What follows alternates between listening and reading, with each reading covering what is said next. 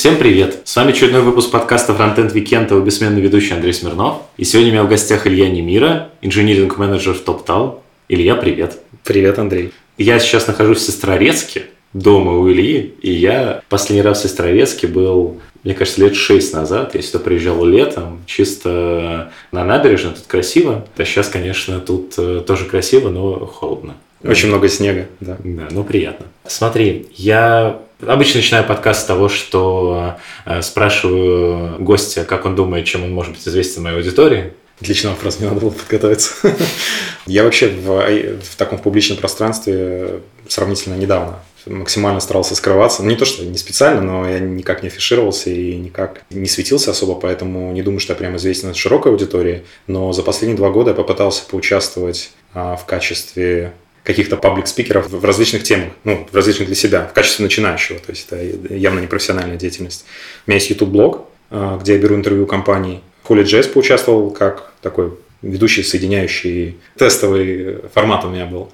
Вот сейчас участвую в Dev Camps э, подкаста и фронтенд завтраки. Да, наверное, в Клабхаусе у нас отлично с Пашей Франковым заходило, делали комнаты. И очень много, по крайней мере, подписчиков у меня в Клабхаусе было именно с фронтенд завтраков. Я обычно начинаю с того, как человек вообще пришел э, в IT-индустрию. Ты там много где был фронтенд-разработчиком, вот, и вышел на то, что ты сейчас там э, инжиниринг-менеджер. Инжиниринг-менеджер, правильно же понимаю, что ты сейчас код не пишешь, ты в основном вот э, примерно так же, как я, у тебя весь день это созвоны. Да, да, да, вплоть до 10 часов созвона в день, но не все по работе, просто у меня есть еще всякие там, личные созвоны, обучающие, английский и так далее, то есть созвонов очень много. Если прям по работе, то ну, вполне может быть и 6 часов созвона в день. Из условного 8-часового рабочего дня может быть 6 часов организационные моменты какие-то решаю. А остальные 2 часа?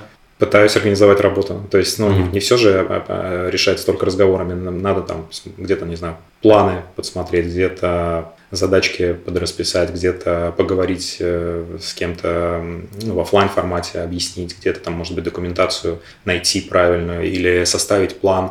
Э, одна из задач, которую я перед собой очень сильно ставлю, это рост моих ребят, которые в команде. И нужно составлять планы, как я могу дать им какую-то информацию, чтобы они помогли себе сами, смотивировать их на, на рост. А у тебя сколько ребят? Семь человек сейчас. Ну, слушай, это прям хорошая норма управляемости. И вот это все можно уделить им много времени. Собственно, вопрос, э, как ты вообще пришел в ту точку, где ты сейчас находишься? Это, наверное, самый большой вопрос. У меня, у меня в целях есть записать огромное видео, как я попал в IT, как я вообще оказался в той самой точке.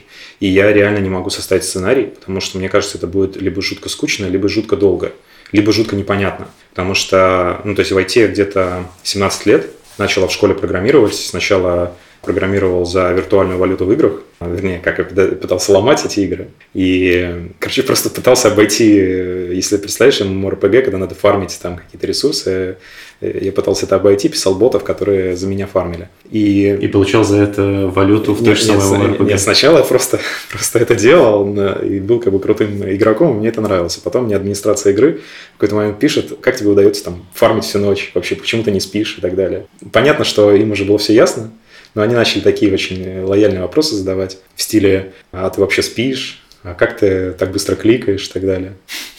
Вот, ну и в конце концов пригласили меня работать за виртуальную валюту для этих игр. А так как я был еще школьником, мне показалась это очень классная идея, что все там вкладывают тысячи долларов. Для меня это вообще тогда были суммы какие-то вообще просто космические. А я могу просто, посидев, попрограммировав, заработать эти, эти деньги, да, и получить эту валюту в играх. А на чем бот был написан? PHP. Я все писал иногда на PHP и, собственно, стал PHP-программистом, и все эти игры были написаны на PHP. То есть это были онлайн RPG, начиная с Combats.ru, потом это была «Легенда наследия драконов», там еще какие-то игры, и они все были на PHP. Так вот, история в том, что это было типа, come on, это было 15-17 лет назад. Постепенно развивалась. И после этого было еще, получается, 15 лет какого-то опыта, и из них э, где-то 12 лет коммерческого опыта. И если это все начать рассказывать, это может быть очень долгая история. Этот подкаст может длиться очень долго, если очень подробно рассказывать. А если вкратце рассказывать, то может быть непонятно. Но я, я могу, наверное, знаешь как, я могу, наверное, пройтись просто по тому, как я стал именно менеджером и почему мне менеджерская позиция интересна. То есть играл в игры, пригласили, был просто разработчиком, работал, работал, работал. В какой-то момент э, я работал за 30 тысяч рублей. Мне батя сказал, что это отличная стартовая зарплата, и я даже не пытался изучать, сколько вообще получают программисты. А, я пришел, сказал, я хочу 30 рублей. Мне батя сказал, что это норм, норм сумма. Не, ну я так не говорил, но про себя так подумал. И работал-работал, в какой-то момент захотел повышение до 40. Мне сказали, no way, ну типа, точно нет. Это где было? Это было Mail.ru. Ну, она тогда еще не называлась, не называлась Mail.ru, это была, то есть моя первая компания была IT-территория Nord, она разрабатывала это онлайн, онлайн-игру, и она была подразделением IT-территории, а IT-территорию потом купила Mail.ru. То есть она, оно стало в итоге Mail.ru Nord Games, это та же самая команда. И мне сказали точно нет, там как раз тоже шла смена руководства, пришли, вот как раз ребята из Mail.ru пришли, они начали вводить Java на бэкэнд, потому что изначально был только PHP. И я сказал, ну я тогда ухожу. Он говорит, ну и ладно. Я такой, ну окей, я ушел. И ушел я в стартап. Меня схантили, но в итоге меня схантили на 60 даже, чему я был очень рад. И это была тоже онлайн-игра, онлайн ну, не знаю, можно ли это назвать казино, то есть э, был инвестор, который очень хотел свою онлайн-игру, свою MMORPG с элементами казино, но это все равно была больше игра, гоночки были. И там меня поставили руководить фронтендом отдел. Э, просто потому, что хорошо разбирался во фронте и понимал, чего как делать э, в бэк офисе, фактически бэк-офис игры. То есть была игра, она была написана на Java, 3D-шка на Unity, а при этом был бэк-офис, где были... На PHP тоже? Да, да, да, то есть там был редактор квестов, всякие настройки, там, я не знаю что, ну, короче, все вот это вот э, бэк-офис история. То есть ты твой фронтенд пришел из PHP? Да, через full stack. То есть, получается, вот эту всю платформу, которую я начал писать в стартапе, я писал изначально на PHP, и там очень много приходилось докручивать на JavaScript потому что это, ну, полноценный full stack, и я работал именно с нативным JavaScript. И в какой-то момент просто меня нативный JavaScript, особенно вот эта работа с канвасом, какие-то у нас полностью редактор квестов был, который поддерживал там десятки тысяч нот, он рисовал взаимозавязанных графов друг с другом, и вот это все анимировать, чтобы, например, можно было на canvas е рисовать какую-то интересную, там, не знаю, условно, даже если ты хочешь сделать выделение, чтобы ты ввел курсором и выделял несколько нот, ты же на канвасе должен отображать этот процесс, ты не можешь перерисовывать весь canvas, на котором десятки тысяч всяких штук. И ты должен был придумать, как это все сделать. И, в общем, меня это настолько сильно зацепило, что я ушел полностью в JavaScript, и вот э, уже оттуда пошел полностью JavaScript. Но меня именно зацепила сама идея того, что я благодаря ресурсам других ребят, совместной командной работы могу достичь гораздо большего в плане проекта, чем, чем сам из-за того, что меня зафорсили, поставили на позицию руководителя, а, я прям это увидел. И мне очень не повезло тогда с ребятами фронтендерами, потому что это, скорее всего, просто недостаток моего опыта, но мне было очень трудно с ними работать, потому что они не хотели работать. То есть они просто пришли за деньгами, пытались что-то делать и делали жутко некачественно. Извините, ребята, но это было так. Вот. И мне, меня это жутко как бы бесило, что вроде мы хотим, мы все стремимся к одной такой общей классной, богатой цели, а делаем какую-то лажу. И после этого я ушел полностью из программирования вообще на несколько лет.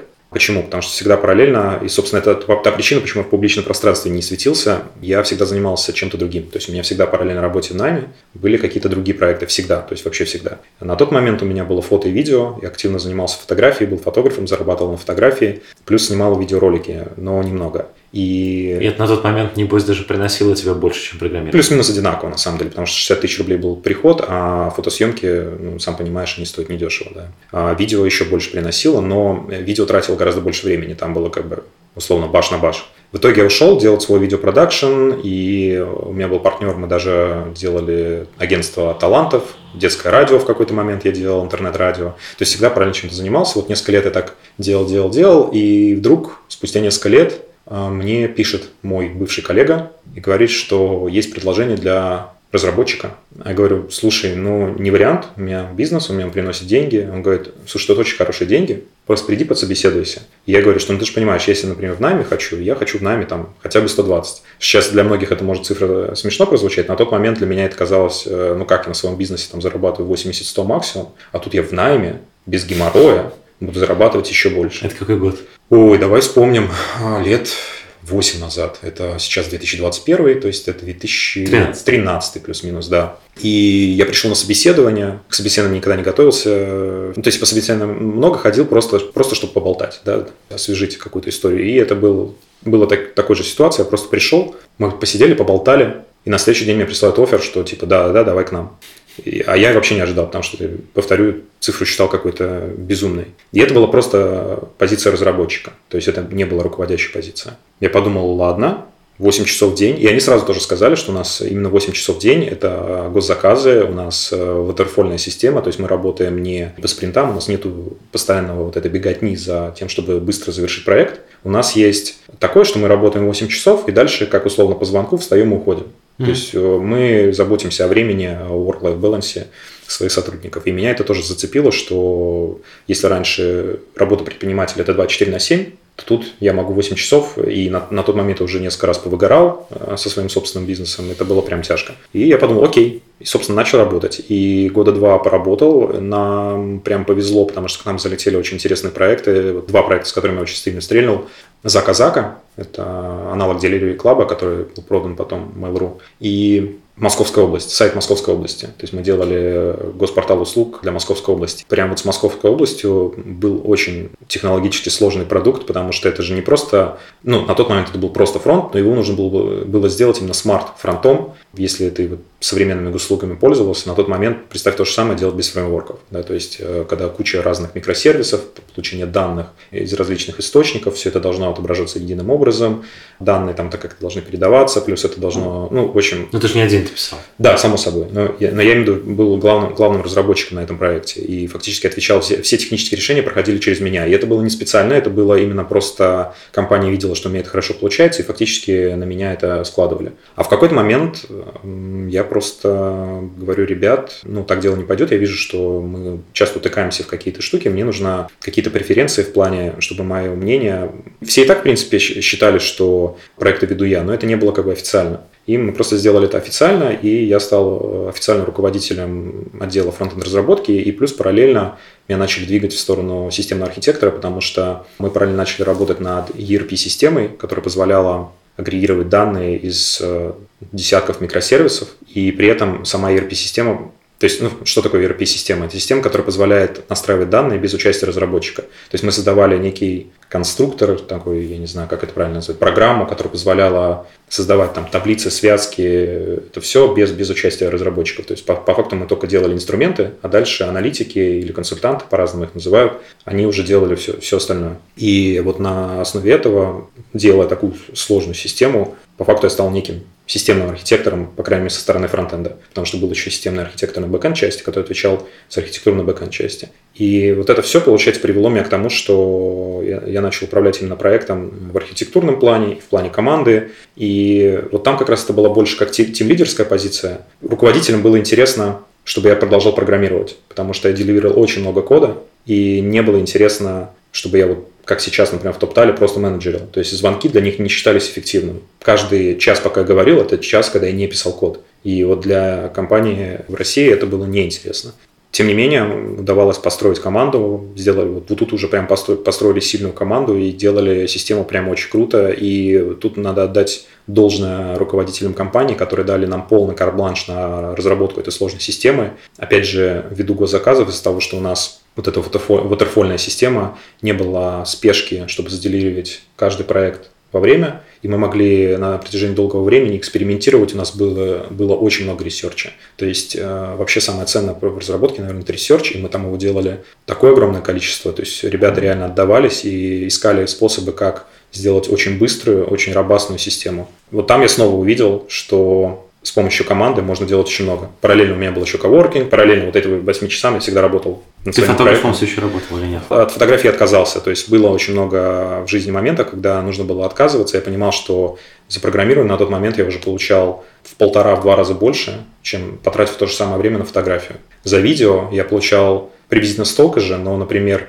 видео ты монтируешь неделю, получаешь какие-то денежки, а программирование, ты можешь переключаться между задачами. Видео, оно сложно, что ты садишься за один проект, ты должен довести его до ума, ты не можешь, ты должен находиться в каком-то вот таком рабочем режиме, постоянно думать об этом. Угу. И иногда бывает, знаешь, как творческий кризис, ты застрял, две недели не можешь, например, что-то смонтировать, ну, не можешь найти подход какой-то режиссерский, может быть. И по факту ты все, ты, значит, себя, для себя откладываешь заработок. И, то есть, потому что это работа на себя. То есть, ты не работаешь, или ты находишься в творческом ступоре, ты болеешь, все, ты не зарабатываешь. И в нами такого не было. Вот. И, собственно, в какой-то момент коворкинг я создавал не с, финансы, не с точки финансовой прибыли, а чисто чтобы создать окружение вокруг себя. Фотостудию мы получили инвестиции, сделали премиальную студию в центре Питера. Это все параллельно работе по найму. И там а, были сложности с инвестором, сложности с командой. И вот тогда как раз тоже такой был ключевой момент, когда я понял, что команда это не просто инициативные ребята, и команда это не просто общая цель, а это гораздо сложнее, что команду, с командой нужно работать, что с командой нужно много взаимодействовать и так далее. И это не просто так, что ты работаешь, и вокруг тебя люди тоже работают, и все видят, как вы все вместе работаете, и все вместе двигаются к общей цели. То есть я, я, я был уверен, что это так, но оказалось, что не так.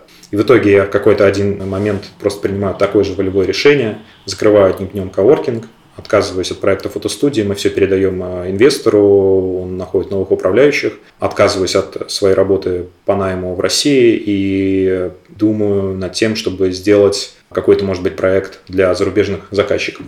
То есть я понимаю, что я хочу выйти на зарубежных заказчиков, потому что там совершенно другие чеки. И как-то так сложилось параллельно, что узнаю о TopTal из разных источников. Мне одновременно под моим видео прокомментировали про TopTal. Я занялся поиском, а, получается, заграничной компании, искал, где можно вообще найти, посмотреть рейтинги заграничных компаний. Там нашел а, и другие компании. Сделал об этом видос, то есть у меня есть видос, где я рассказываю о различных компаниях, а, где вообще искать ресурсы, где искать компании. там разработчики из TopTal мне прокомментировали, что вот TopTal это нормальная тема. Потом у нас есть там чатик фронтендеров, где мне тоже говорили, что TopTal нормальная тема. Потом я нашел э, кучу отзывов, я специально залез, начал искать отзывы об этой компании.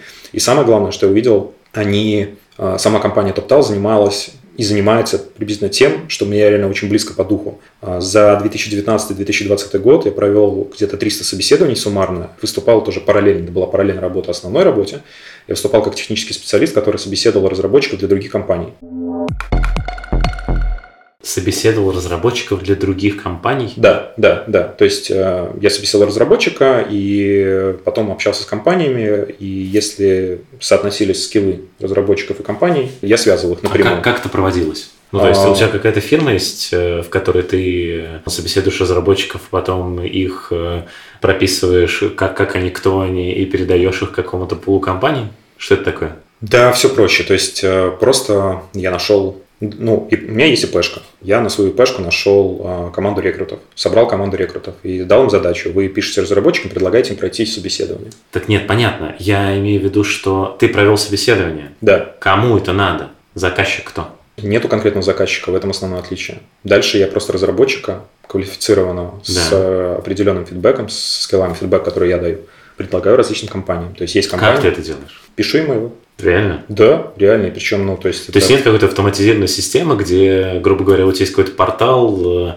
э, на котором э, ты бы выкладывал разработчиков, которых ты отсобеседовал, компании бы приходили, смотрели на них и такие, о, класс, вот этого хочу сходить. Ну, ты забегаешь вперед, но это как раз одна из вещей, над которой я сейчас работаю. Да. Ну, это напрашивается. Да, это напрашивается, да. Потому что рассылать имейлы да, по компаниям да, в 2021 да. году. Ну, то есть, по, по факту есть проверенная гипотеза, что такой формат бизнеса работает. Ну, тут, наверное, знаешь, еще в чем э, вопрос. Мне тоже, как инжиниринг-менеджеру, не очень понятно, какую потребность ты закрываешь. Ну, то есть у меня нет проблем с тем, чтобы подсобеседовать людей. И у меня вполне квалифицированные люди могут это делать.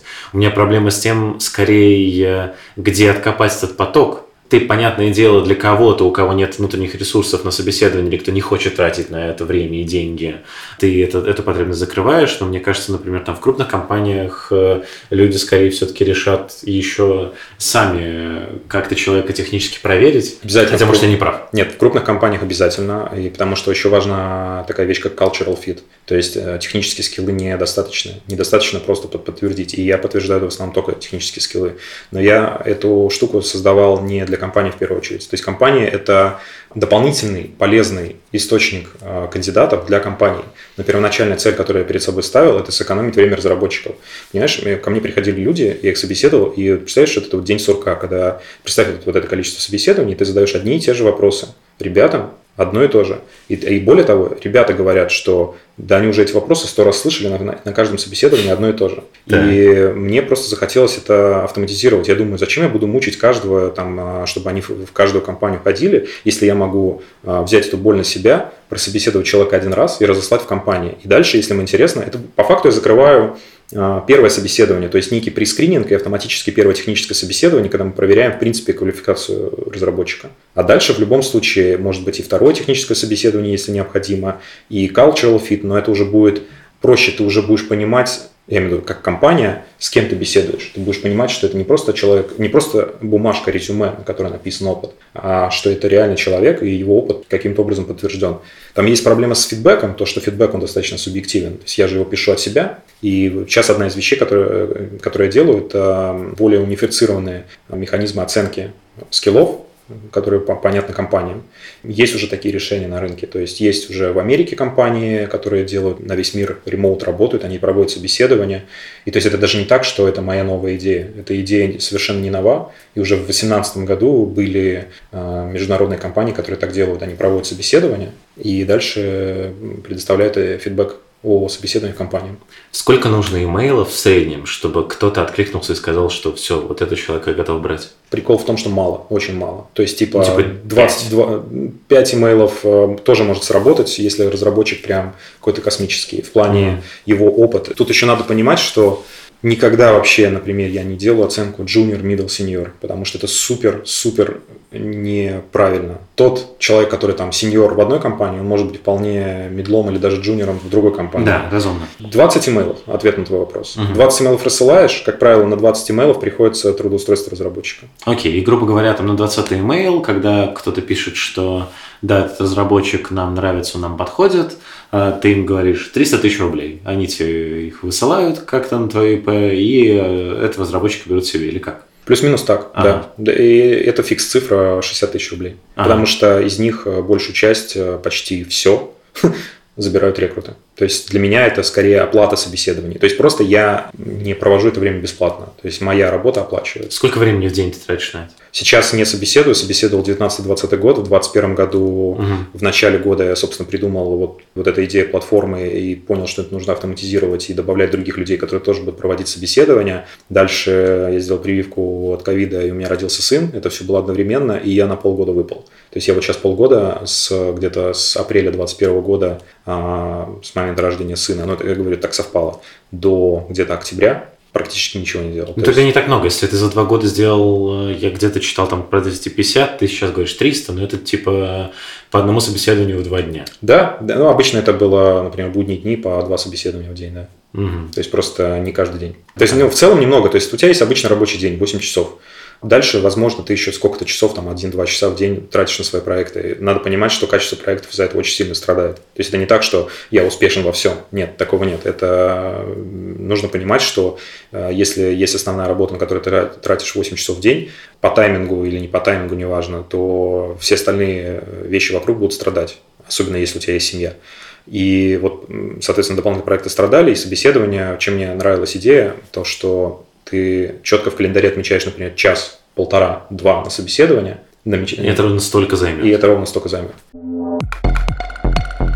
Правильно ли я понимаю, что э, в какой-то момент, вроде еще типа даже до топ-тала, ты пришел вот к идее того, что хочешь сделать видеоблог про то, как э, вообще компании живут, и типа, что разработчики не знают о компаниях, надо раскрыть их э, суть, и для этого можно сделать видеоблог. Это все тоже очень сильно за, связано, залинковано. То есть я сам начал задавать вопросы компаниям. То есть я начал искать компанию. Это как раз момент, когда я закрыл коворкинг, закрыл фотостудию и понял, что я хочу уйти из российской компании и найти что-то другое. И начал искать компании параллельно. Искал компании и интересовался. Я просто обратил внимание, что, во-первых, я задаю э, на всех собеседованиях, тебя спрашивают, какие вопросы есть. Uh-huh. Я понимаю, я одни и те же вопросы, блин, спрашиваю. Я понимаю, что такие же ребят, как я, которые проходят собеседование, одни и те же вопросы спрашивают. И самое главное, если ты составляешь такой же список, как я составляю список вопросов компании, его за 15 минут в конце собеседования не задать. Его, у меня уходит там час на то, чтобы спросить только базовые вопросы. А иногда хочется погрузиться глубже в то, чем компания занимается.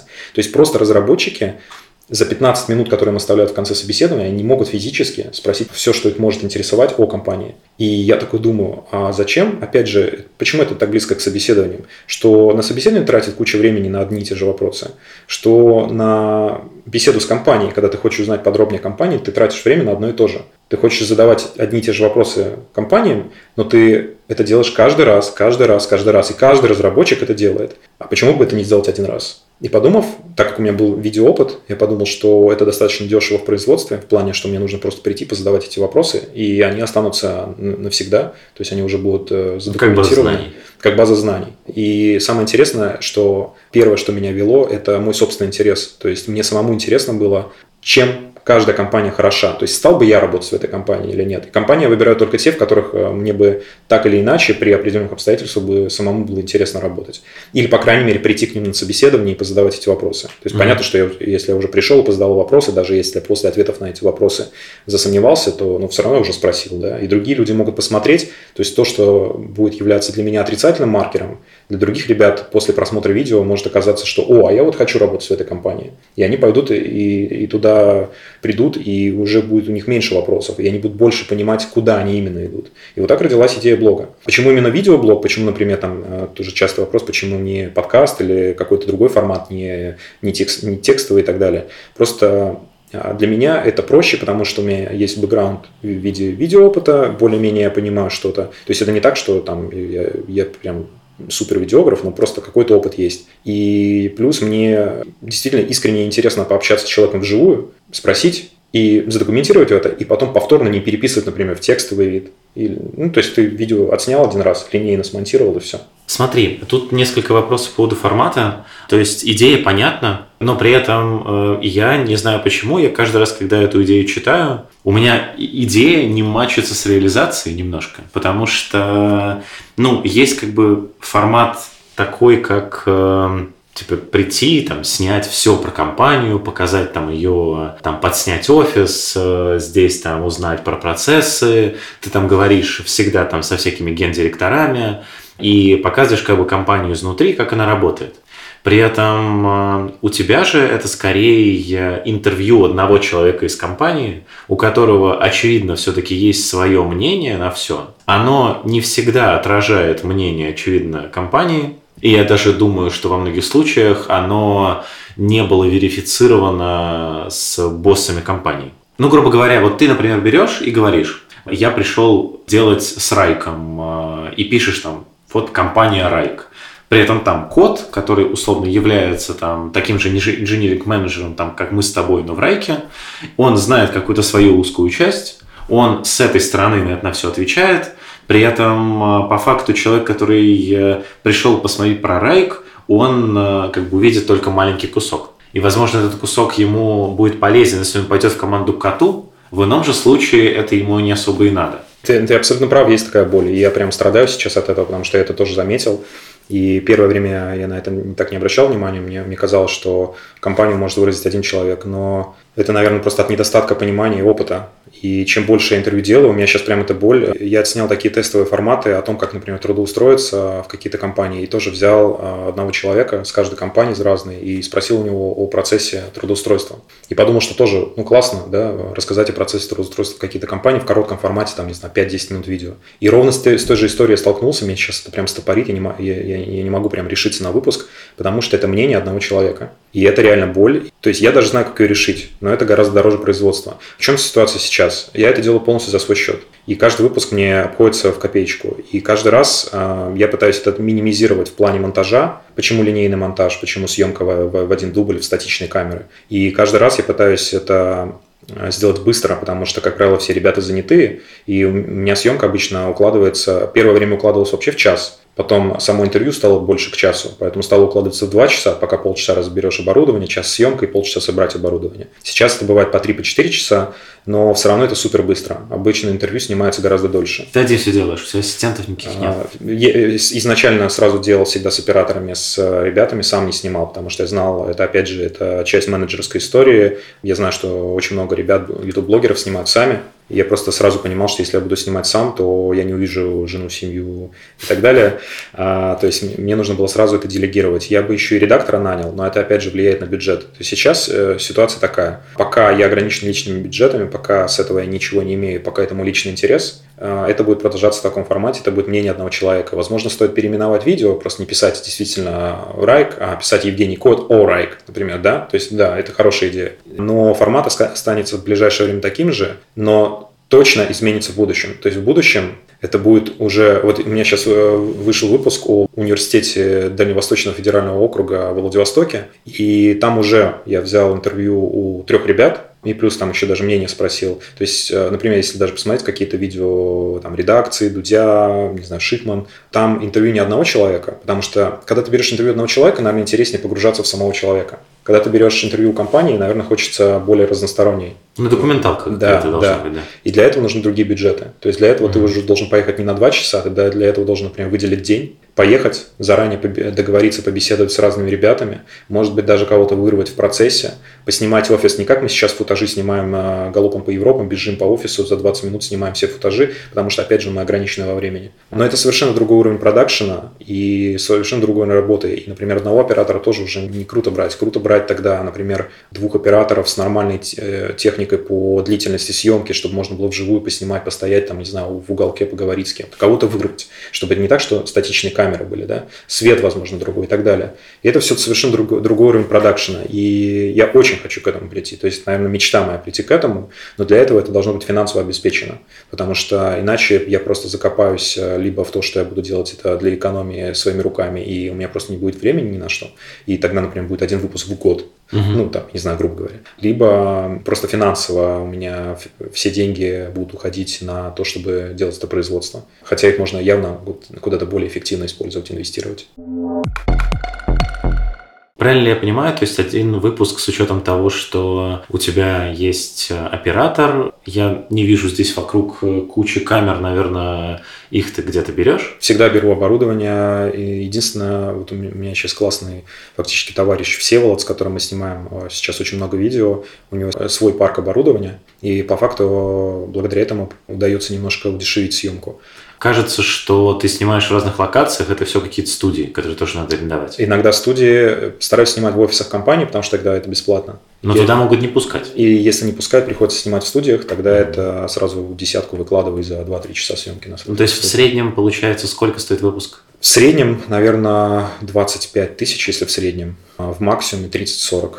Это при, при том, что мы снимаем на три статичные камеры, всего два источника света. Иногда бываем контровики берем, но это очень редкая ситуация. А то, что ты описываешь ситуацию, там выпуск может уже стоить 60, 80, 100 вполне. Я насчитал там за вот все то время, как у тебя канал находится, у тебя выпусков с компаниями штук 10-15. Где-то так, я, честно говоря, даже не смотрел, да. Ага. И ни одного из них нет такого, за которое бы компания заплатила тебе? А, будут сейчас. Сейчас еще не вышли на канале. Но, но которые на данный момент их... Те, которые вышли сейчас на канале, они все сняты за мой счет. А, и Success Makers, и э, интервью с компаниями, все. А, но сейчас появятся на канале платные, они в каком формате? Я до сих пор не решил помечать их или нет.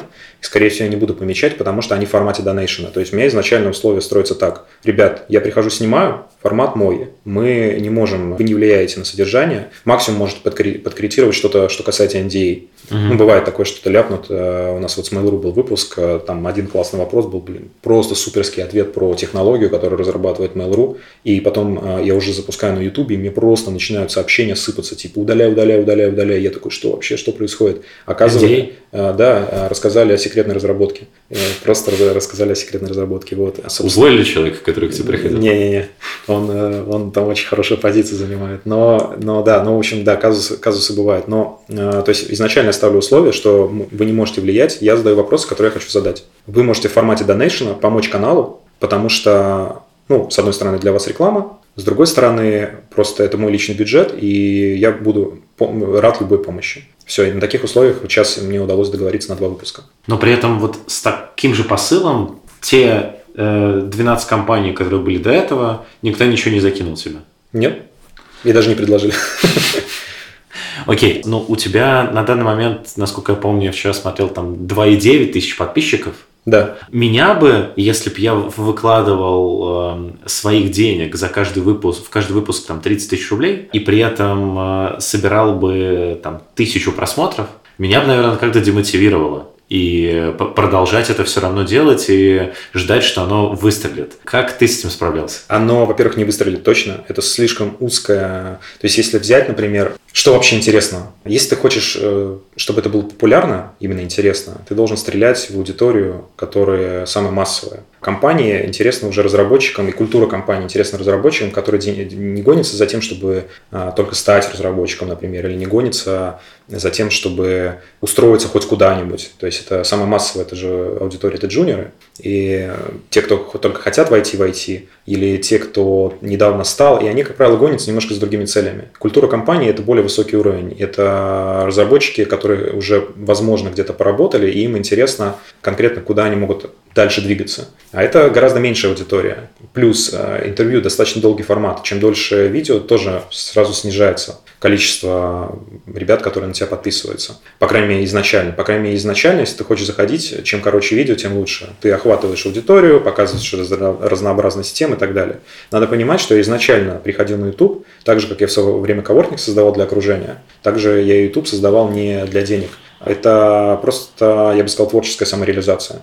То есть, да, это деньги, но как любая творческая самореализация, давай возьмем там, не знаю, кайтинг. Мне очень нравится пример кайтинга, потому что он не супер дорогой, но он дорогой. Ты хочешь кататься на кайте, на воде, это твоя творческая самореализация, это может быть твой спорт. Купить этот кайт, купить там, не знаю, все оборудование, доску, оплатить, возможно, обучение инструктора, это стоит денег, и стоит денег не маленьких. Поехать куда-то в южные страны. Ну, или ладно, если можно и у нас покататься на самом деле. И ты готов за это деньги отдавать. Такая же история здесь. Мне не жалко этих денег, потому что я беседую с супер интересными людьми. То есть я, помимо того, что есть беседа на интервью, есть же small talk до и small talk после. Очень редко бывает, что его нет, потому что люди, опять же, торопятся. Но, как правило, пока ты готовишься, настраиваешь оборудование, все равно можно поболтать, можно спросить какие-то инсайты, вещи. Вот в Калининграде, например, записывали интервью, и там очень долго готовили оборудование. В Калининграде я вообще за, за один день нашел операторов. Кстати, интересный кейс. Я знаю, знаю, что, наверное, сейчас будет немножко в тему, потому что смена контекста, но не бойтесь быть инициативными и искать варианты. В Калининград приезжаю, я не знаю никого там. И вдруг я понимаю, что есть в Калининграде компания. Я ничего об этом, об этом не знал, но я не помню, то ли они у меня увидели в сторис, они были на меня подписаны и сказали, что есть такая штука, есть такая компания, не хотите ли с нами поболтать. То ли я это увидел, я сейчас не помню. Но я думаю, а как можно за один день организовать? Я никого не знаю. И мы в этот момент с женой были в парке в Калининграде, где-то шли просто по центральному парку, я вижу фотограф. Я просто подхожу к фотографу, говорю, скажите мне местных видеографов крутых. Она ведут контакты местных видеографов, я их пишу, пишу через 5 минут этим видеографам, трем, она мне три контакта дала. Одни из них могут. Называют мне какой-то баснословный ценник, я с ними там немножко поторговался, ну, потому что там тоже оборудование брать. Но в итоге реально супер качественный выпуск в плане оборудования. Они реально, ребята не подвели, ребята хотя свадебники, но они сняли отличное интервью в плане по качеству картинки, там и контровый свет нормально поставили, вот это все. И типа вот, за один день можно организовать. Но это было дорого. И, и так, и я перескочил. Э... Это все еще не ответ на вопрос, э, в любом случае, очевидно, когда ты создавал канал, и я там смотрел твое видео, где ты его там презентуешь, рассказываешь про да, идею канала. что такое хантит, да, да. Да, да, да. Все равно как бы там видно, что ты такой подписываетесь. Ну, понятно, стандартные штуки. Да, которые вот. я, кстати, не умею вообще. Просто вот. это, да. Но все равно... Демотивирует? Вопрос а, в этом? Да. Демотивирует, конечно. Я, я тебе сейчас рассказал, знаешь, такое объяснение, почему так медленно идет прогресс, почему так мало подписчиков и так далее. Контентом мне, по крайней мере, все, кто комментирует, потому mm-hmm. что, может быть, просто кто-то молчит, да, и ничего не говорит, но те, кто комментирует, говорят, что качественный контент, качественная съемка, хорошие вопросы и так далее. По крайней мере, комментарии я слышу от ребят такие. И это не только там близ, близкие знакомые, это не так, что там родственники меня поддерживают, это реально комментарии от вообще людей, которых, э, с которыми я не знаком. И, конечно, это демотивирует, что рост не идет так быстро, как я бы хотел. Объяснение есть. Это, опять же, как в любой творческой самореализации. Но ну, представь, ты готовишься к марафону. Я очень люблю спортивные примеры, их легко понять, и потому что почти каждый из нас пробовал спорт. Представь, ты готовишься к марафону, и ты понимаешь, что ты хочешь его пробежать, там, не знаю, 42 километра за... Сколько там бегают? За 4 часа. А ты бегаешь за 4.05 или за 4.30. И ты пробуешь, а ну никак. И что-то не так. И ты понимаешь, что тебе нравится бежать, но это не тот результат, с которым ты хочешь бежать. Такая же ситуация с каналом. Я реально кайфую от того, что я делаю, но да, это не тот результат, которого я ожидал за это время, и это демотивирует, это нормальная реакция. Это просто повод поработать еще. А у тебя есть объяснение там э, у самого, почему, например, выпуск э, с Мининым собирает 24 тысячи просмотров, а выпуск с Бородой, который, казалось бы, у него э, куча подписчиков, и я там могу от себя сказать, что я по твоему выпуску с Бородой готовился к своему интервью с Бородой, например, uh-huh, в том числе. Uh-huh. Почему он собирает 3000 просмотров? Хороший вопрос. А, я знаю, откуда пришли... Я, я удивлен, что на выпуск Бородой пришло так мало народу. Потому что действительно там очень интересные вопросы, которые, опять же, когда, когда готовлюсь к интервью, стараюсь, если я какие-то вопросы уже нашел, чужих интервью, ну, потому что всяко публичные ребята попадаются, я стараюсь эти же вопросы не задавать, я стараюсь раскрыть какие-то детали, которые, опять же, интересны мне, но которых я еще не знаю сам. Потому что спрашивают то, что я уже сам знаю, а толку, я уже это и так знаю. И в выпуске с Лексом реально очень интересная тема раскрыта для меня самого в плане Ютуба, почему я с ним хотел побеседовать, потому что я сам беру интервью, мне интересно было, как он тоже и готовится и так далее. И я очень удивлен малому количеству ребят, которые это интересно, малому количеству ребят, которые пришли посмотреть. С другой стороны, скорее всего, просто просто виральность охвата была разная, потому что Минин, Владилен что сделал? Он, он закинул это сразу в свой чат, и у него есть именно прям истинные фанаты. У Лекса, я, я, я не знаю его аудиторию, так как я не изучал этот вопрос, но, насколько я понимаю, там в основном фанаты его контента. Не фанаты Лекса, а фанаты контента. А у Владилена, насколько я понимаю, мое личное мнение, что у него в основном фанаты самого Владилена, фанаты его подачи, фанаты этих материалов. То есть, возможно, даже не интересно будет, какой материал дадут. Но опять же, может, я ошибаюсь. Такое мое, мое субъективное мнение. Ну, я думаю, как с условным Малькевичем. Вот у меня примерно такое же ощущение, что вот у Егора, у него прям есть фанаты. Вот, Им, в принципе, да. не важно, что делает Егор. Главное, типа, есть Егор, я иду к Егору. Схожее ощущение. Да. И, и, и я думаю, что просто он закинул это в телегу, и народ просто пошел посмотреть. Им даже не важно было, о чем интервью, просто это интервью моего кумира, и я хочу это посмотреть. Какой бы она там контрспорная, может быть, даже моментами не было. А в случае Лекса, я не знаю, закидывал ли это куда-то еще, потому что я, честно говоря, и не просил. То есть, э, опять же, с рекламой, я не знаю, можно назвать рекламой, то есть у меня нет такого, что я там прям прошу отрепостить и там подобное, просто не умею. Надо учиться, прям надо учиться, потому что без этого, я думаю, в таких социальных штуках никак. Но вот прям не умею. И да, мне кажется, просто никуда это не закидывалось, кроме там условно моего твиттера, в котором не так много подписчиков. Да, типа того. И вот оно и, соответственно, и набралось там, сколько просмотров, столько и набралось. Там в начале, когда я смотрел это интервью, Минин говорит, я утром в кафешке гуглил значение своего имени, правильно я понимаю, что ты заранее людям даешь вопросы, на которые они будут отвечать? Иногда даю, иногда не даю, да. А, стараюсь не давать, но иногда ребята прям стесняются, не могут и просят вопросы. Иногда это каркас, иногда прям сами вопросы. Сами вопросы я давал первый, наверное, выпусков 6, может 5. А, я прислал сами вопросы, и потом я просто уловил, что это тогда выглядит как репетированная беседа. То есть в любом случае я не высылаю все вопросы, но я высылаю часть вопросов, как бы некий фрейм того, что, о чем пойдет разговор, канва, канва разговора. И да, там было, собственно, был вопрос про происхождение имени. И э, вот как раз после Владилена, после вот этого ответа утром я погуглил, э, как ни странно, я подумал, так, больше я не хочу так делать. Почему? Потому что получается...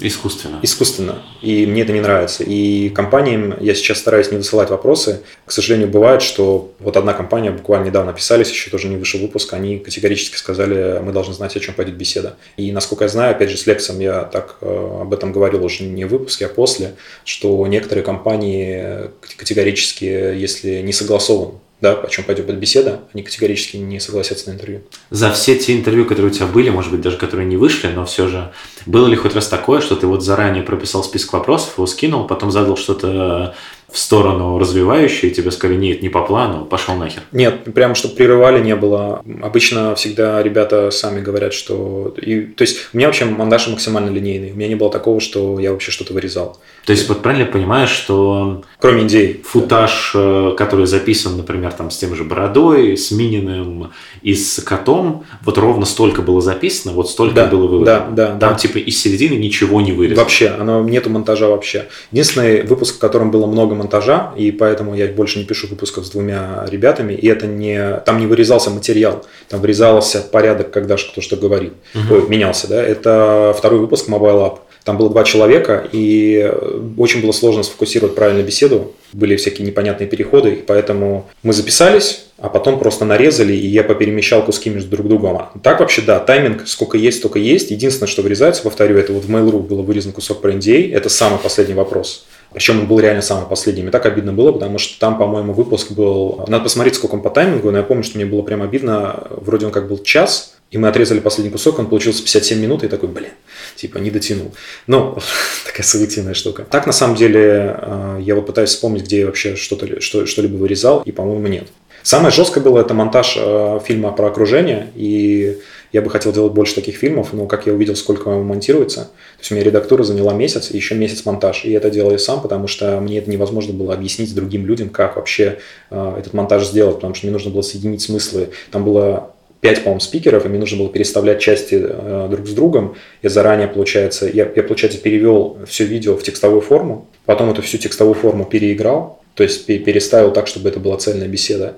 И потом делал, соответственно, монтаж, и иногда э, интонации не сходились. И мне приходилось снова перед это все делать. И это была вот вообще самая долгая история. Я понимаю, что без редактора такое делать я более... То есть у меня есть еще идея, где можно было бы сделать, э, рассказать в таком же формате, именно в виде мнений других людей о том, что что такое там окружение, почему оно важно, что такое успех, почему многие неправильно воспринимают, что такое успех, да, что успех это может быть, например, вот э, интервью с Заром а, про успешного семьянина, что многие воспринимают успех это как деньги, деньги, деньги, деньги. На самом деле можно открыть коворкинг и открыть его не для того, чтобы заработать, а для того, чтобы собрать окружение. Можно э, быть семьянином, работать в нами или вообще не работать, и все равно быть счастливым и быть успешным.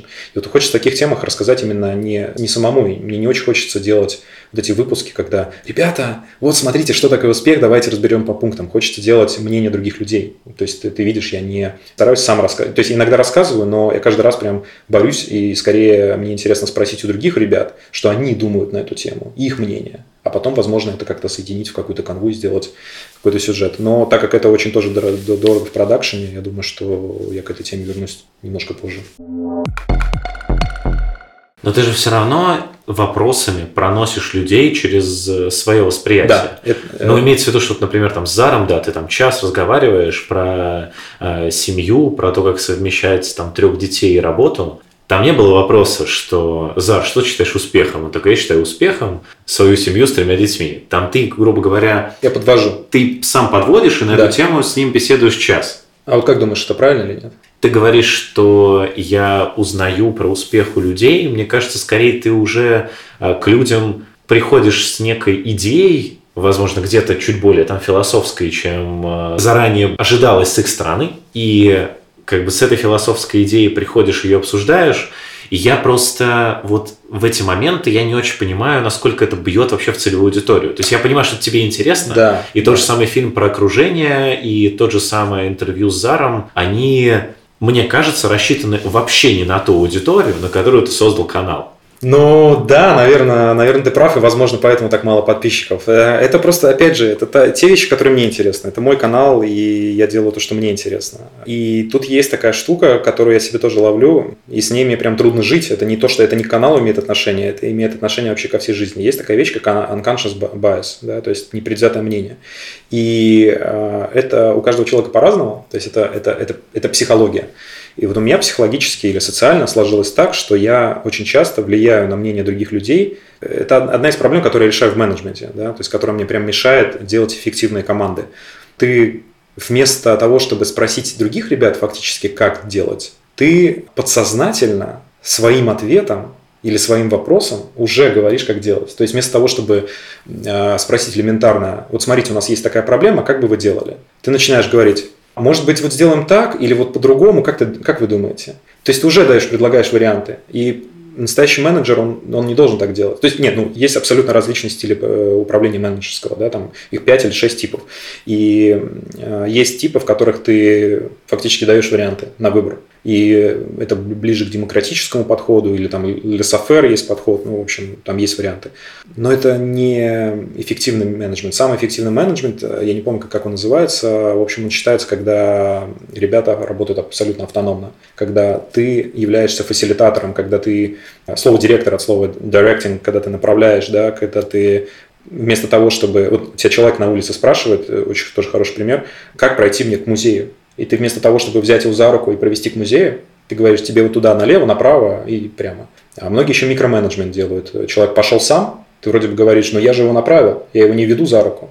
Но при этом ты сзади кричишь, вот здесь левее, А вот здесь вот чуть-чуть правее, не немножко не туда, то есть вместо вот этого микроменеджмента. И вот это, да, это такая прям боль, и она мне мешает, как видишь, и в интервью. Я с каждым новым интервью работаю над этим и стараюсь вопросы делать меньше, меньше, меньше, меньше, но это прям э, больная, долгая история, над которой надо работать, потому что если мне сейчас сколько, 33 вроде года, 88 -го года, если что, и вот при, прикинь, столько лет ты живешь как бы в этой парадигме, и только условно там на 32 год понимаешь, что это работает не так, и теперь тебе это надо изменить а у тебя уже есть сформированный стиль общения, и ты пытаешься это сделать, но это прям больно, ты каждый раз об этом думаешь, когда ты об этом думаешь, ты начинаешь медленнее говорить, потому что ты начинаешь выбирать слова или выбирать вопросы, и это та штука, которую я очень хочу изменить и улучшить. Окей, то есть э, ты в целом эту проблему понимаешь? Да, но я ее вижу. То есть э, я же пересматриваю свое интервью, и mm-hmm. мне вообще при монтаже уходит там по 3, по 4 часа, потому что я смотрю первый раз, потом корректировки делаю, хайлайты выделяю, интересные фразы, это все формирую, отправляю справки, мне присылают правки, я должен отсмотреть все заново и так далее, и так далее, и так далее.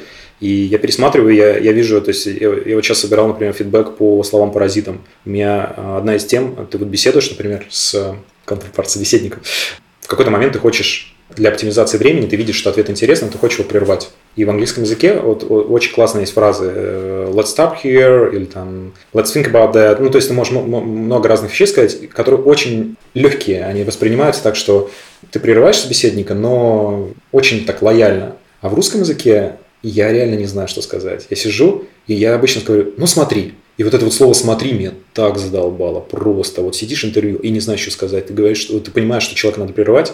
Я такой, ну, ну, ну смотри, вот, а, и, и как вот это. Ты такой, и думаешь, блин, капец, ничего другое не, не, не, и, и не знаешь. Можно, конечно, говорить так же, ты можешь говорить так же, давай остановимся здесь, но в русском языке это звучит совершенно по-другому, потому что мы не используем это в бытовой речи. А в американской культуре, по крайней мере, вот я работаю с ребятами, это реально часто используется. Главное не говорить это дурацкое КВНовское «так, стоп». О боже, нет. Вот это, это вообще просто. Потому что я каждый раз меня так стоп триггерит невероятно. Причем это же стало какой-то чуть ли не традицией, это настолько болевотно, и они все это сейчас делают, это ужас. Да, возвращаясь как раз э, к Минину. Вообще, ну, по крайней мере, из тех как бы краев, э, в которых я нахожусь, э, считается, что Владилен относительно спорный персонаж. Да, ну точно, точно спорно. Как ты относишься к тому, что у тебя самое популярное интервью как бы с человеком, которого, типа, есть его фанаты и есть куча его хейтеров? А, а хейтинг точно начался, во-первых, после выхода интервью. И если бы э, хейтинг был до этого, потому что там же все равно еще месяц ушел на монтаж, то я бы точно задавал об этом вопросы. Я бы очень хотел в эту тему погрузиться, потому что я с Владимиром беседовал после, я его спрашивал, как к этому относится. И, конечно же, ну ты же понимаешь, что в любом случае хейтинг э, это всегда плохо, это эмоционально, так же, как вот с количеством подписчиков, это всегда демотивирует в плане, блин, а что не так-то? Ну, то есть, потому что у человека же всегда своя правда. Вот, и, конечно, вот это, про это бы хотелось поговорить э, в видео, чтобы было все более прозрачно. Но если брать именно, почему вообще мне был интересен Владилен, я изначально видел, что Владилен строит именно бизнес на JavaScript. Он строит именно не как школу, а как вот какую-то такую необычную новую штуку. Мне было интересно вообще, почему он об этом думает, почему, какие его мысли драйвят. То есть мне было именно интересно, что его драйвит, мотивационная сторона. И вот здесь опять влияет вот этот unconscious bias. Ты прав, я пришел с конкретной идеей, которая фактически подсознательно закладывал весь разговор. Мне было интересно, откуда человек э, берет драйв, почему он этим занимается и вообще какие цели преследует. И не знаю, насколько я раскрыл, это уже э, ребятам надо определять, которые посмотрели видео, потому что комментариев у меня тоже на канале немного.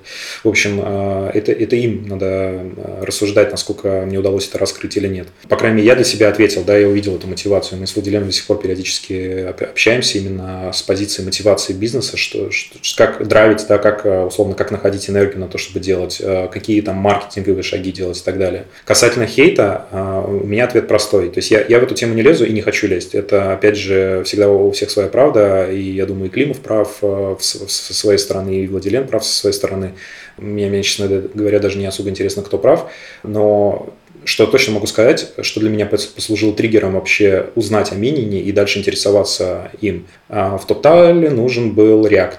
Я React, с React работал версии, наверное, 8-9, когда это там для Сбербанка мы делали какие-то проекты, когда он еще был там, ну, вообще сырой. Это было как раз э, в конторе в российской в качестве госзаказа. И поработал с реактом, ни хрена не понял, причем нам Сбербанк даже завернул этот тендер, потому что сказал, что некачественное реакт решение, что на реакте так не делают. То есть, сам понимаешь, э, что по методичке условно с реактом э, не удалось поработать. И дальше мы начали делать проекты на Vue, потому что там вообще интересная история. Мы Vue выбрали по двум основным причинам. Во-первых, одна, одна на, на поржать, что это китайская разработка, а тогда активно вводили санкции, мы думали, мало ли американские разработки начнут под санкции попадать, а у нас будет такое, ну так как госкомпания, э, гос, компания не гос, э, компания частная, но она делает госзаказы. Мы подумали, это, если что, будет у нас э, наша козырная карта. Вот. А вторая причина, мы смотрели на популярность фреймворков, понимали, что в React очень трудный отбор, потому что очень много начинающих. В Angular у нас были уже на тот момент проекта на Angular, мы полностью Московскую область на Angular писали и понимали все его сложности и сложность погружения именно разработчиков, что нужно брать именно специалистов по Angular, и мы зависнем на специалистов по Angular.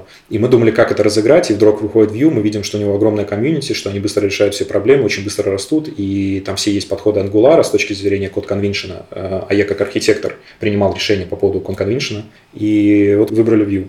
И я, собственно, с Vue работал где-то 3 или 4 года, и максимально был погружен в него, и вся система у нас была построена на нем, и мы писали кучу решений. У нас с самого первого дня еще TypeScript плохо поддерживался в Vue, мы допилили, собственно, решение, чтобы все корректно работало. То есть у нас полностью на TypeScript было, не было нормального SSR, мы написали свой SSR, а потом выходили, выходили вот уже все на Vue, и мы это все добавляли, добавляли, добавляли. И вот у меня огромный багаж Vue, и React, который был 5 лет назад условно, и я прихожу в TopTal, и мне говорят, что в TopTal попасть нужно React. Я в этом плане фреймворк агностичен, то есть и на Angular поработал, и на Vue поработал, получается, но React, то есть я с ним поработал, но опыт, ты же понимаешь, что вообще, ну, в лучшем случае джуниорский опыт. И что я сделал? Я открыл YouTube и набрал уроки по React. У меня была неделя на подготовку до первого интервью. И э, я просто наткнулся на видосы Минина, я отсмотрел все видосы Минина по реакту и больше ни один видос не посмотрел. И я попал в топтал. Я считаю, что какие бы видосы у него были по документации они были или не по документации. Я знаю, что, например, я человек, э, который не читает документацию, хоть и там был системным архитектором и сейчас являюсь э, менеджером. Документация для меня всегда последний источник информации. То есть это неправильный подход с точки зрения организации тоже системной архитектуры, потому что должен быть источник единый, централизованный, да, и документация является этим источником.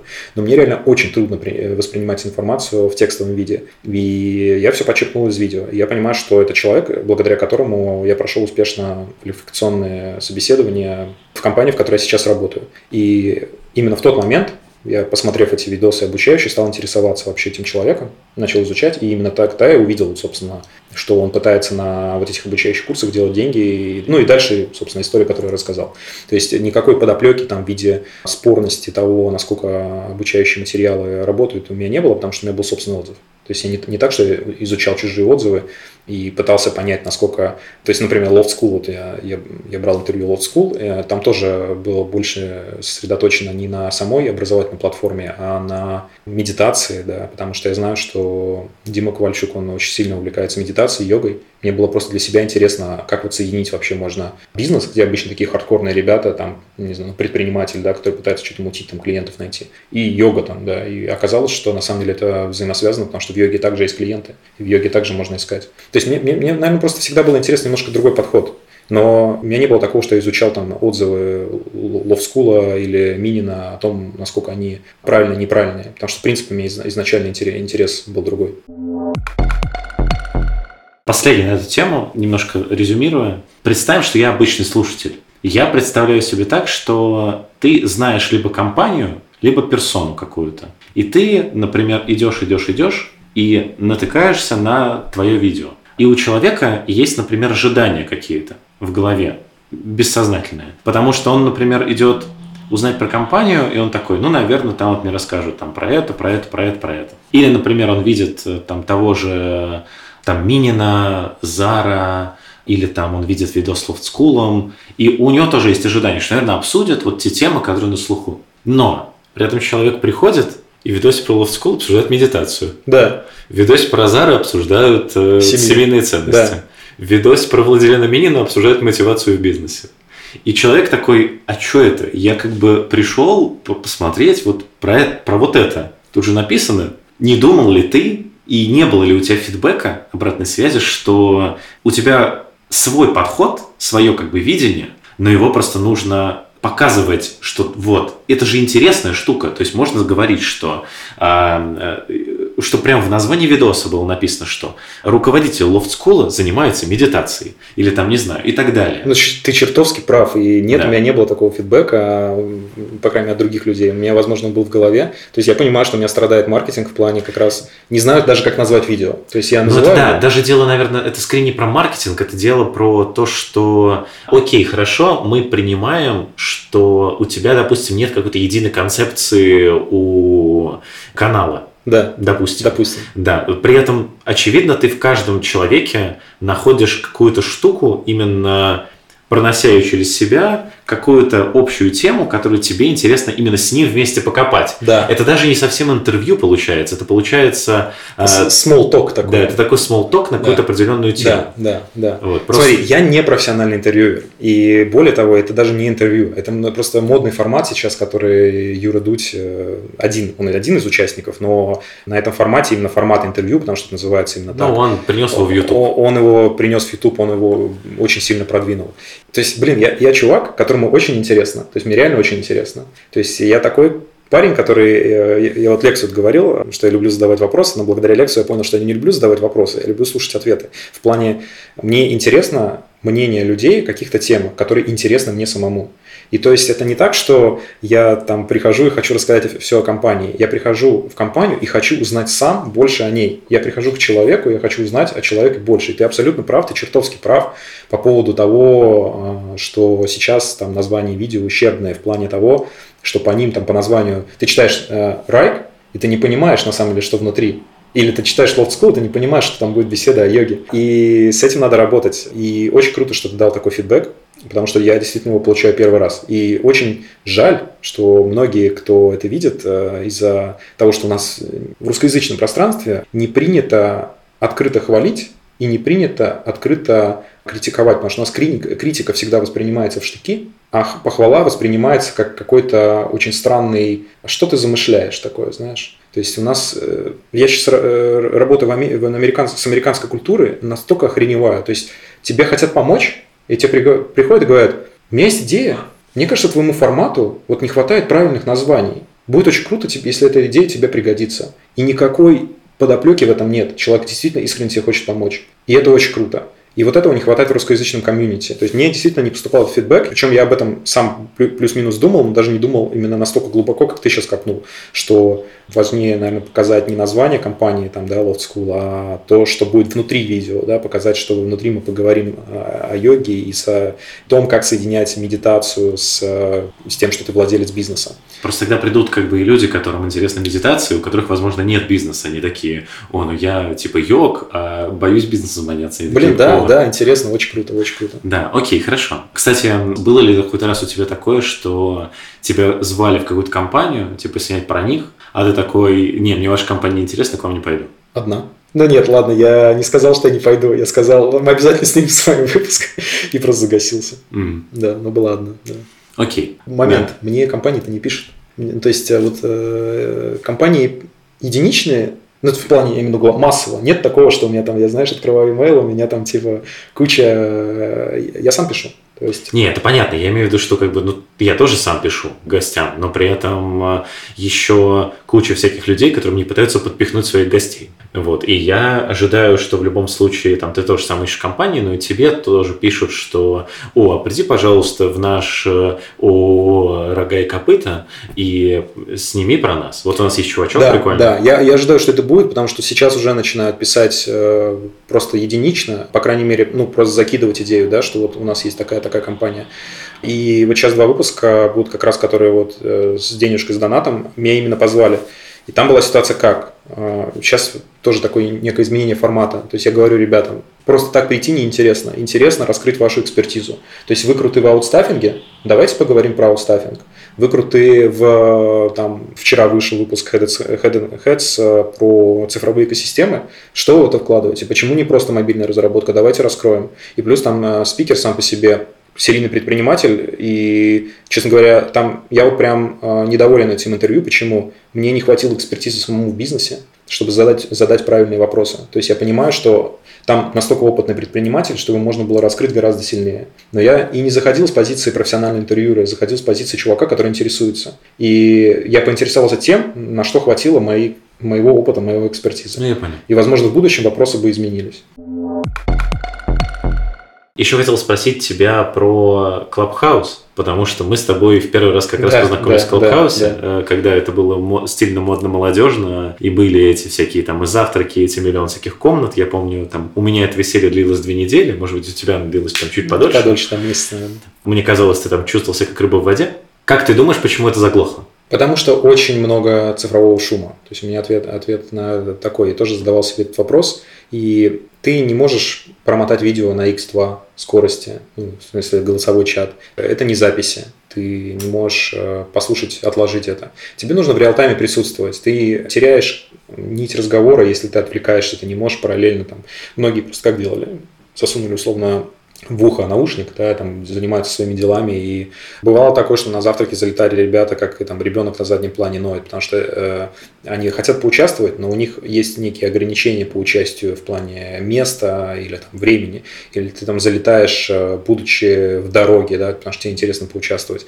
Но каждый такой залет, он создает негативное ощущение всем другим, которые в комнате. И получается, что ты уже не уверен в качестве, ты не уверен в контенте, а может ты этот час проведешь абсолютно бесполезно. Ты не знаешь, что там. Запись ты можешь точно посмотреть, там, условный рейтинг, да, сколько звездочек там условно поставили какое-то видео или э, там, лайков видео или подкасту там уже. Ты можешь понять, насколько а, раскрыта та или иная тема, потому что, например, я знаю, твои подкасты иногда рассылают именно вот в этом, например, подкасте обсуждается вот такая прикольная тема. Послушай его, ты точно услышишь ответ на свой вопрос. А с голосовой комнатой как ты это сделаешь? И первое время голосовые комнаты были очень круто сделаны, потому что там, как правило, обсуждались темы, которые еще никто не слышал. А когда это начало по второму кругу, вот две недели прошло, все темы вроде обсудили, и ты уже не уверен в качестве контента, а ты тратишь свое личное время, и ты этот, за этот час можешь посмотреть э, три других э, аудиозаписи, просто промотав по таймингам послушав только нужные части. Мне кажется, это просто тенденция современного мира, что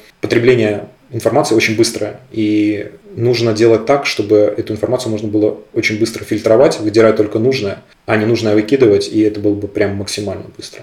Окей, у вас там как раз были вот эти вот фронтендерские завтраки, и они там довольно весело проходили, я помню, там, и я туда приходил, общался, было довольно прикольно. Я так понимаю, в итоге э, вы эту штуку перенесли в Твиттер? Это Паша Франков, э, он, в принципе, инициатор, э, я Ага. просто не знаю, как моральная поддержка, скорее, скорее так, потому что изначально он проводил это в виде оффлайн завтраков в центре Питера, и он это проводил, и я пару раз побывал на этих фронтенд завтраках. Правильно я понимаю, что в Твиттере все равно немножко не то? Или все-таки вот тот вайб, который был в Клабхаусе, удалось воссоздать? Нет, нет, не удалось. Ну, То есть все равно, все равно это другое. Во-первых, сам вайб, там Мгм. было это на хайпе, там было всем интересно. То ли люди заходили реально в ожидании какого-то сюрприза, как, знаешь, какая-то, как э, кино, в котором ты еще не знаешь сюжета. Здесь все равно это уже больше похоже на просто какой-то шеринг-клуб, как, когда друзья уже, которые друг друга знают, или там, знаешь, когда на вписке встречаешься с кем-то, неизве... э, ну, кого ты раньше не знал, и ты можешь, в принципе, поболтать о чем угодно, пораспрашивать, может спросить, э, кто чем занимается. Но это уже не то. Когда ты приходишь на какую-то тусовку, на которой ты ни разу не был, вот это вот, знаешь, первое ощущение типа «Вау!» Вот это что-то новенькое. Это- Ну, вот, э- вот этого э, кайфа, как в Клабхаусе, нету. То есть Твиттер, он и аудитории меньше, и туда сложнее попасть из-за специальных инструкций с проксё и так далее, потому что половина не работает. И, в принципе, вайп уже не тот. Но у Твиттера есть свои плюсы в виде аудитории, потому что в Клабхаусе нужно было специально туда прийти, а в Твиттере все-таки, в Твиттере все сидят и так. То есть я не могу просто взять и подключиться к вашей комнате? Вот Скорее всего. То есть у меня, по-моему, один раз всего вышло, сколько раз мы проводили, всего один раз вышло, а все остальные разы нужно было с DNS. А при этом, когда я включил один раз DNS, и меня не пускало, я его выключил, меня наоборот пустило. То есть очень странно. И это какая-то проблема на стороне Твиттера именно, или может, я не знаю, Роскомнадзор может э, Я блочить. думаю, это Роскомнадзор. Ну, короче, да, что-то происходит, и в итоге, да, чтобы подключиться, нужно поставить есть приложенька такая удобная. Короче, 1.1.1.1.1, 4 единицы. Э, Это типа прокся. Она бесплатная. У меня есть стандартный вопрос, э, кем бы ты стал, если бы не стал разработчиком?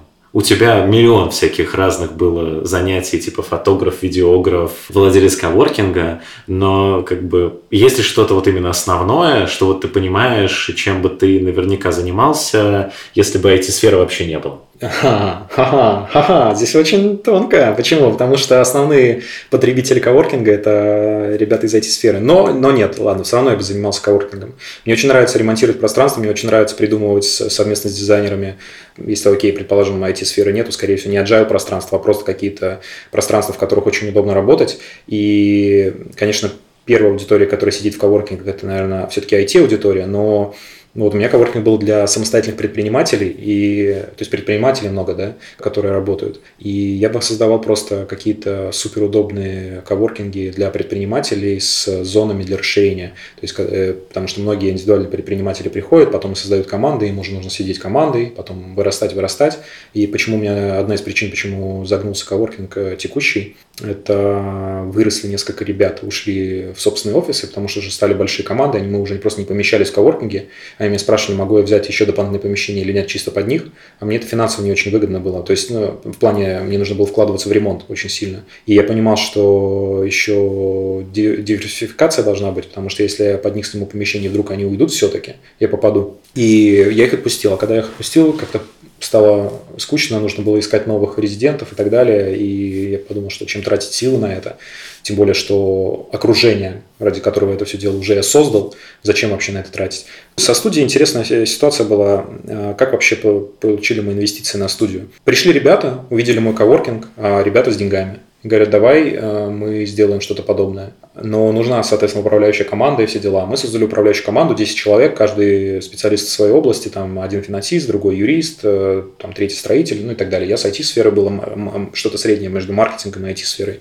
Ну и плюс э, с точки зрения того, вот как должен выглядеть классный коворкинг. Мы беседовали-беседовали, а в какой-то момент произошла подмена понятий, и инвестор очень сильно увлекается фотографией, и мы решили ну, не знаю, ну, фактически совместно в какой-то момент, в общем, идея сменилась с коворкинга на фотостудию, потому что у него была какая-то уже часть оборудования дорогого премиального, у него было помещение под фотостудию, которое не очень подходило под коворкинг. И мы решили попробовать сделать фотостудию, и если, соответственно, она хорошо работает, тогда типа мы удостоверились, инвестор мне доверяет, и мы делаем коворкинг.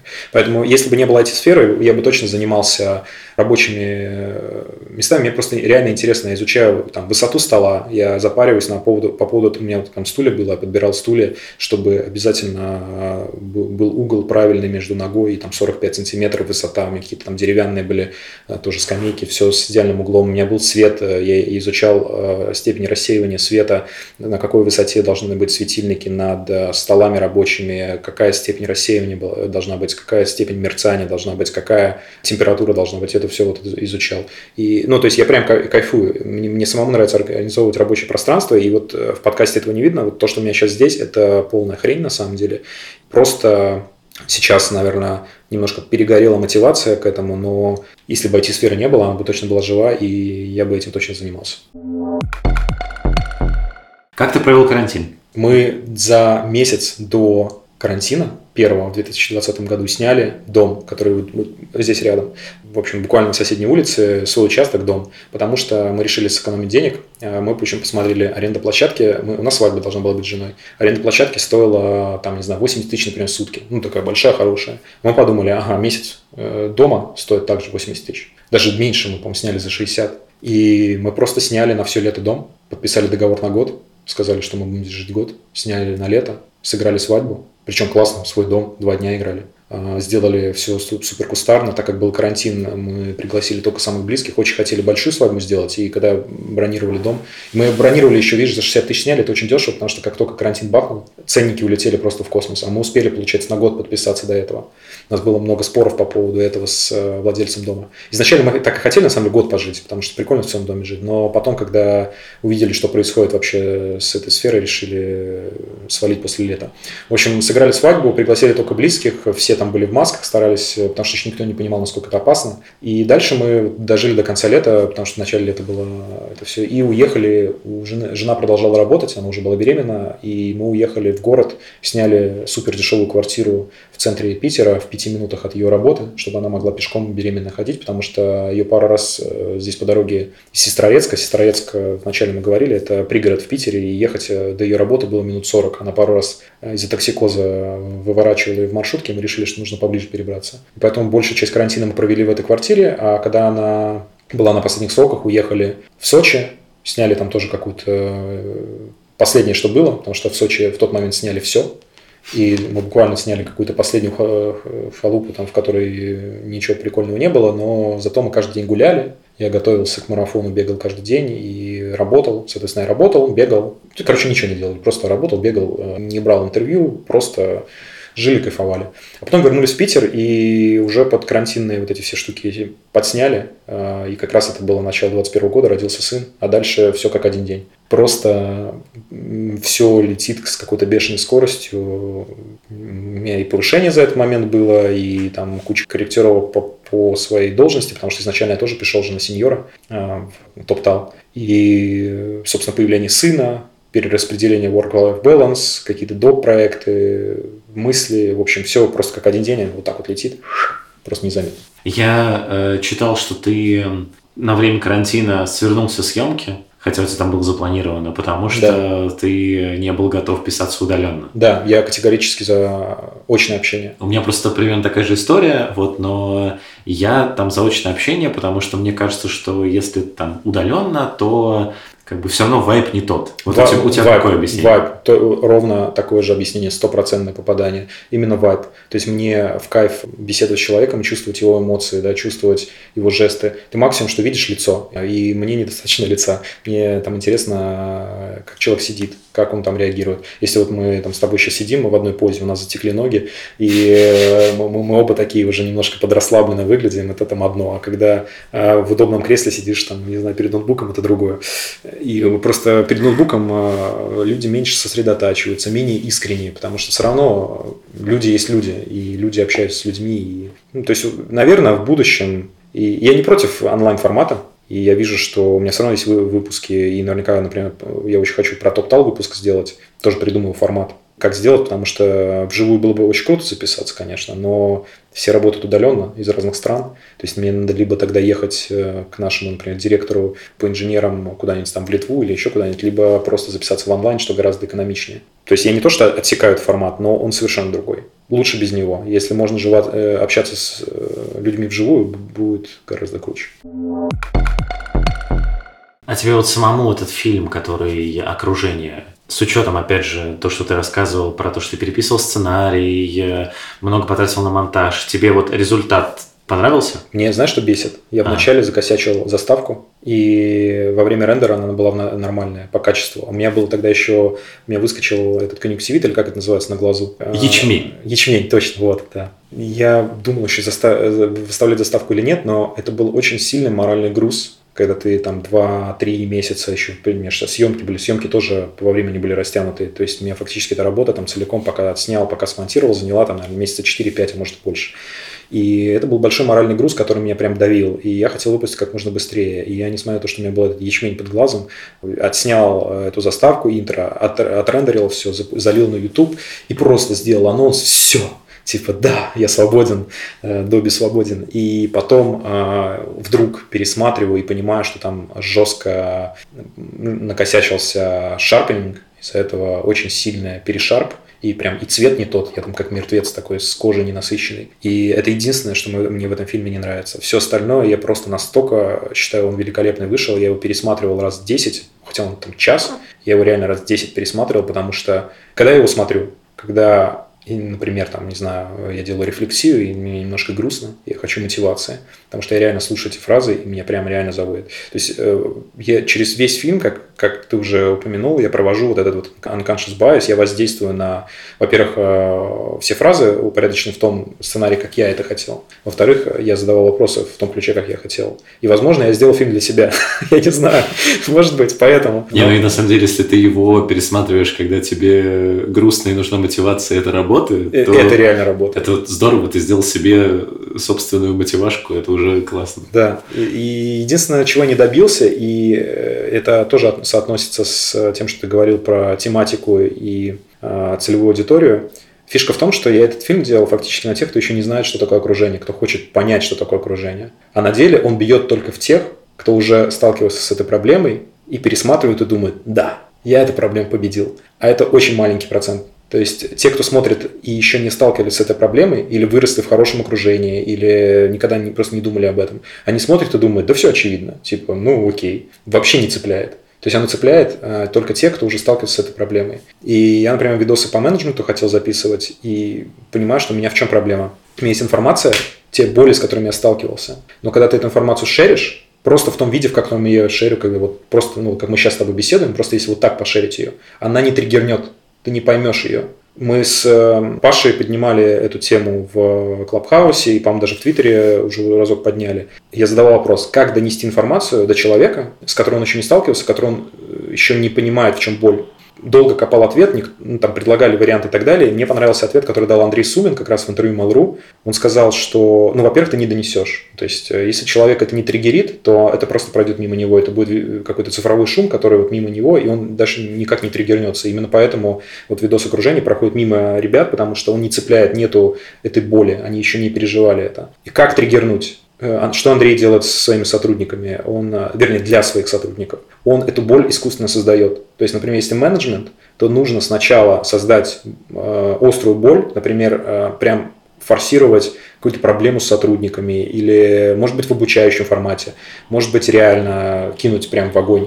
То есть он должен прожить это, и ты ему вообще никаких лекций, нотаций не читаешь. А потом, когда он уже это прожил и, может быть, даже зарезолвил или провалился, ты ему вываливаешь этот обучающий материал, и он заходит просто вот как по маслу. То есть люди, столкнувшись с проблемой, после этого черпают материал идеально. И это работает в любой сфере. То есть если ты готовишь обучающий материал по любой теме, сначала дай проблему, а потом, да, а потом ее решение. Вот этого мне не хватает. В чем прикол жить в пригороде Питера? О, да в смысле?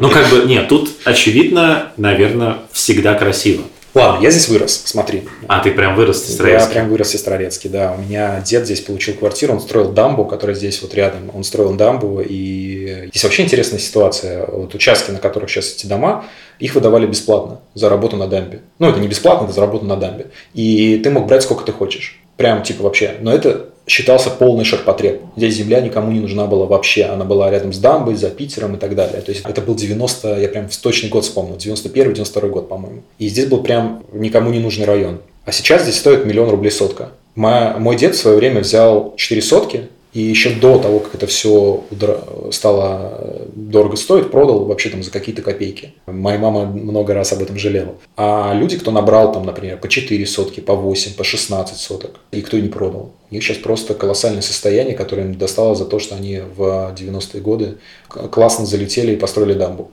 Вот, это очень круто. Собственно, сейчас э, ну, купить здесь нереально, да и нету смысла просто замораживать столько денег. Это имеет смысл, если только ты можешь на сдачу купить. Если у тебя так много денег, что ты можешь на сдачу купить, тогда может иметь смысл. А, а так это просто нерентабельно. Мы сейчас сидим вот в этом месте, ты его снимаешь за 80 тысяч рублей. Сколько стоит его купить? О, слушай, ну квартира, я думаю, что стоит миллионов двадцать, а если само место, то, слушай, здесь вот рядом участки продаются, дома стоят по 300 квадратов, по 100 миллионов.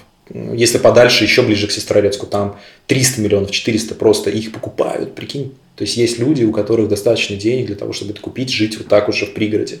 В общем, я здесь вырос, и я отсюда сваливал. Я максимально, причем в какой-то момент вот до открытия коворкинга я очень не хотел сюда возвращаться, и моя первая жена э, очень хотела жить в Сестрорецке, потому что я ее привозил сюда к родственникам, она видела и говорила, здесь очень круто. А я говорил, нет, это дауншифтинг. Какое? Я вырос в пригороде, нужно валить в город, все должно в городе быть, все должно быть в городе. И я прям э, дра- драйвился вот э, от тусовки в городе, мы, я тогда танцами активно занимался, мы постоянно зависали в клубах, танцевали, В общем, я даже дома не появлялся, у друзей ночевал. И мне прям город нравился. И тут как бы Сестрорец, какая-то деревня условно, где многие э, реально деревни называют. Типа, зачем сюда возвращаться, это реально дауншифтинг. Но в какой-то момент все-таки мы подумали, наверное, надо строить семью, там все дела, и решили вернуться. И вот как раз в тот момент я подумал, что нету смысла ездить каждый раз в город работать. Лучше открыть коворкинг здесь, в Сестрорецке, и работать удаленно. Типа, как соединились идеи, потому что было много идей. Вот одна из причин, которая повлияла это на открытие коворкинга, это Сестрорецк. И дальше я все равно пытался свалить из Сестрорецка и у родственников спрашивал. Опять же, в коворкинге познакомился с предпринимателями, которые сейчас при очень хороших деньгах. Они продолжают жить в Сестрорецке. И я многим задавал вопрос, а почему Сестрорецк? Жена у меня с Владивостока, э, вторая и, ну, в смысле, последняя. Я у нее спрашивал, а почему Сестрорецк, почему тебе, не нравится, почему тебе нравится, да? Ты же приехала там, она успела пожить после Владивостока в Риге, в Москве, и из Москвы переехала в Питер, а потом увидела Сестрорецк и прям зависла.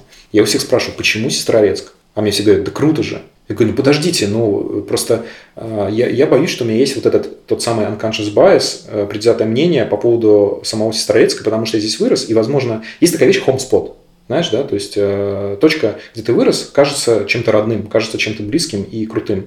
И я боюсь, это мой психологический загон, можно сказать, что я, мне нравится так Сестрорецк только из-за того, что я здесь вырос. И поэтому я у других ребят спрашиваю, это реально так? Он реально крутой? И проблема в том, что мне реально все вокруг говорят, да, он крутой. И я рассматривал другие районы Питера, но ни один район мне не нравится. Вот. Здесь ты выходишь, вот тебе пошел в лес гулять. Ты можешь два часа погулять по тропинкам, проложенным, хорошо сделанным. А, можешь пойти на озеро, можешь а, выехать до, в город, здесь 20 минут до города. Люб, из любой другой точки пригорода тебе, как правило, ехать минут 40 просто из-за пробок. Здесь хорошо организовано шоссе, ты выезжаешь. Здесь рядом выезд на платную дорогу, тоже можешь в любой район города быстро попасть. Вот здесь очень удобная транспортная доступность, живут хорошие люди, в том числе обеспеченные люди, и это создает инфраструктуру вокруг тебя, на которую ты сам не влияешь, но ты активно пользуешься.